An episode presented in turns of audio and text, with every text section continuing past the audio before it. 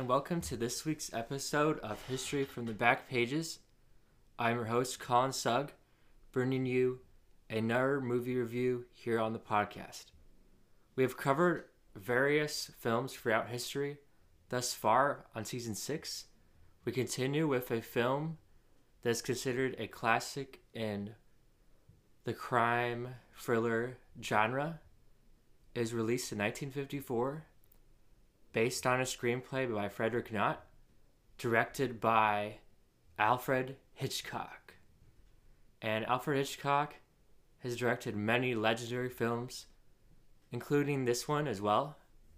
This one might not as be as well known or well critiqued compared to some of his classics, but this one is classic in its own right.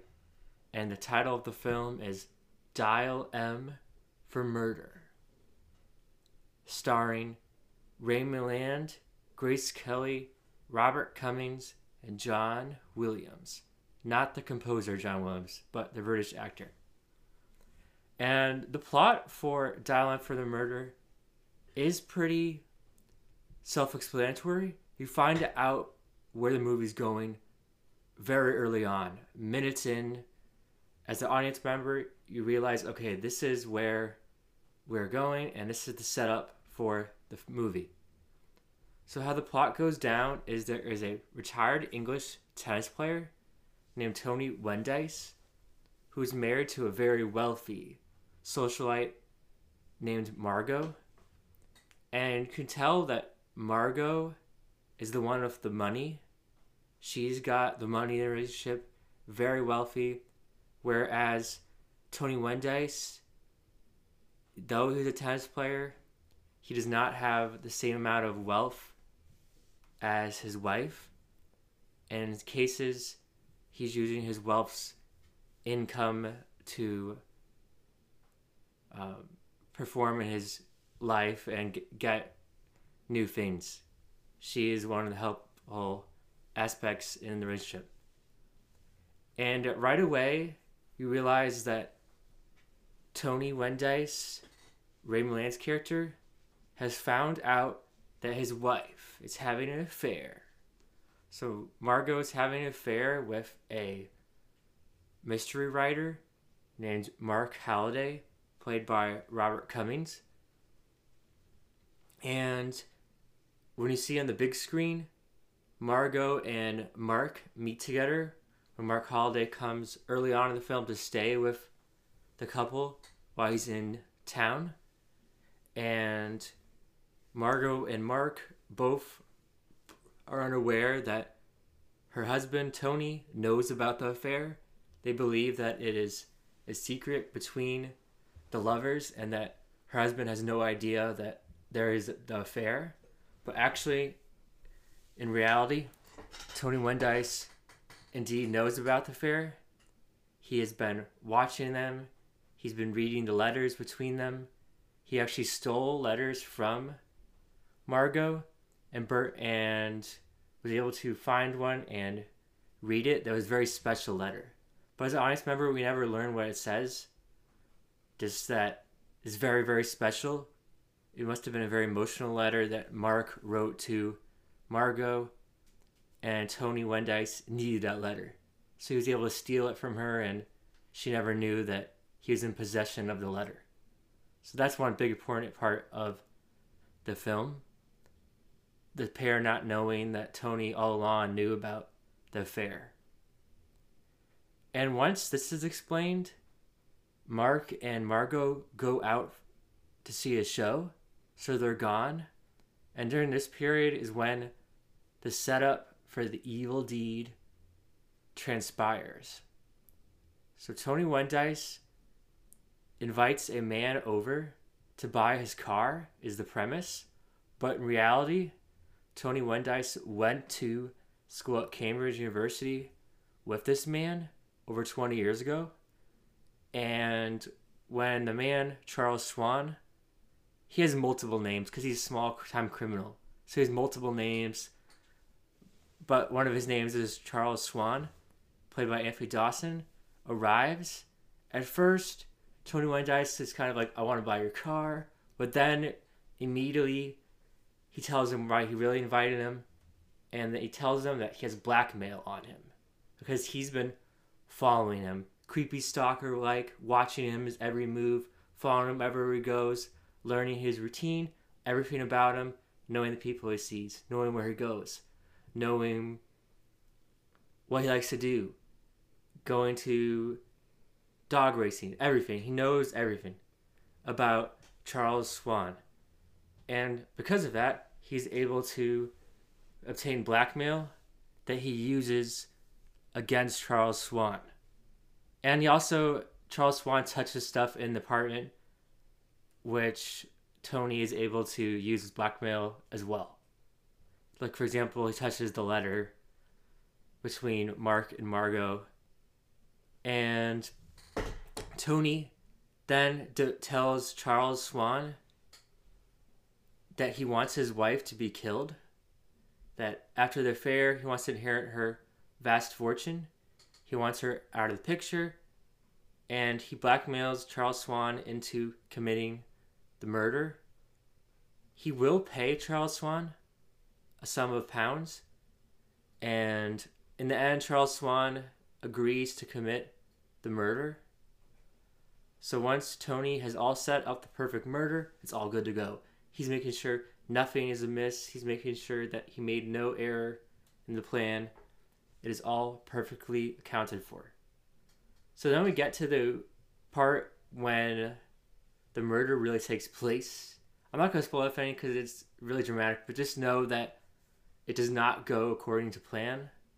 The perfect murder, which isn't isn't really a thing that exists. There is no perfect murder besides some small instances or like even then. But just know that goes wrong. And I told my mom we were watching the film that it was a mistake to use Charles Swan as the murderer. 21 Dash probably should have maybe himself. Because when you commit murder by yourself, you can more control what goes on and any mistakes. But when you hire someone else to commit the murder, you can't control their actions and thoughts. So if they back out, for example, or forget a part of the plan or make a mistake during the murder itself, you can't control those. They're uncontrollable and it could make everything go to pot, which is what happens. And after that, immediately they try to like set the scene. He tries to evade the law.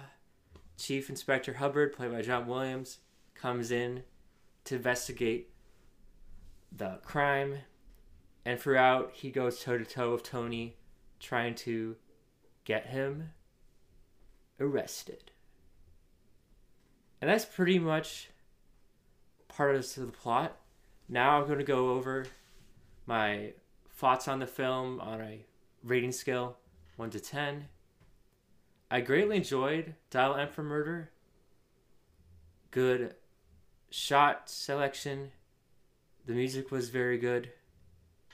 It was very enjoyable movie. And I've really been enjoying movies made in 1940s and 50s lately. That has been some of the classic ones I've been watching and reviewing here on the podcast.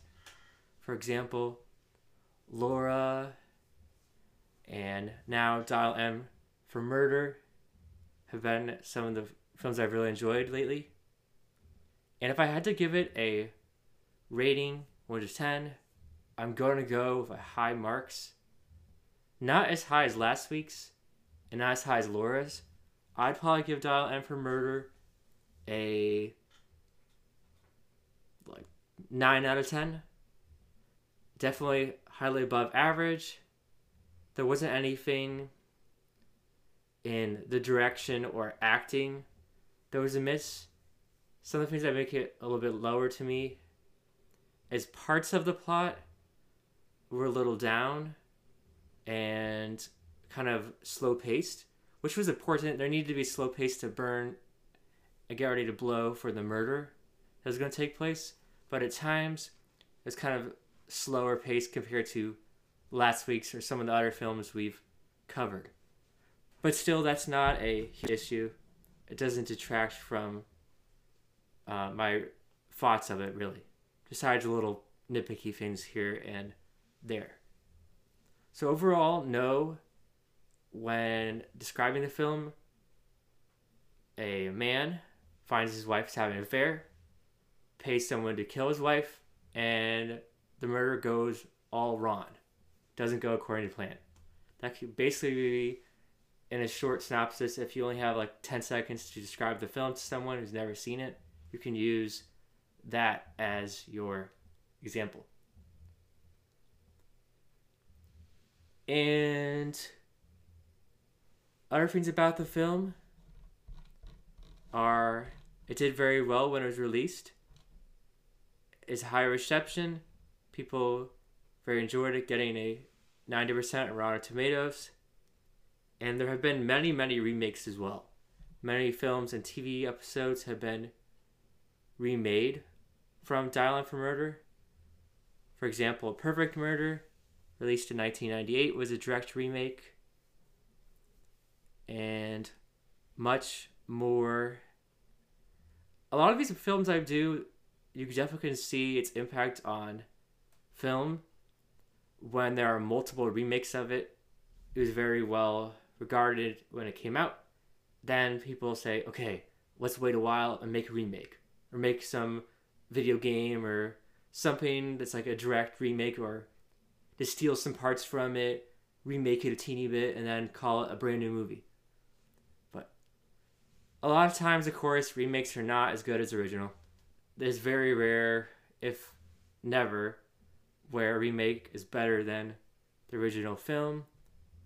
Partly because you've seen it before, partly they take parts of the original film and add new things, but they don't come across in the same fashion. And people said that about the one that was a remake in 1998, Perfect Murder, starring Michael Douglas, Gwyneth Paltrow, Viggo Mortensen. That though the names changed of the characters and the plot changed, it was not as good by far. So thank you for listening to this week's episode of History from the Back Pages and my review of the film Dial M for Murder. Greatly enjoyed it. If you have any future film that you want me to review, let me know on Twitter at History from the Back Pages and Instagram History from the Back Pages as well. I'll definitely respond to your comments on both of those social media sites. And I very much appreciate you listening to History from the Back Pages. It's been a long, enjoyable ride. I'm going to continue more with watching films for season six. So far, we've covered almost, and not bonuses, we've already reviewed like 12 films. We're continuing strong. And bonuses were the Christmas films that I looked at Miracle on 34th Street, Bishop's Wife, and Christmas in Connecticut. And I also did a NAR bonus as well on the other side of heaven. And we're definitely going to continue with more classic films. I have some ideas for the next episode. I've been doing some research to figure out what movie I want to zone in on. I have some potential ones I'm going to narrow it down to. But if you have one that you think I need to cover, albeit a great film, horrible one, They can consider a classic, let me know. I'll greatly look into it and consider if it is good for next week or in the future. And as you can tell so far on the podcast for this season, not all the films are classics or considered great films. We've done some that were enjoyable pleasures that were not considered highly acclaimed, such as Venomous or uh, ones along those lines. So thank you, and see you next week on History from the Back Pages. Collin Sugg signing off.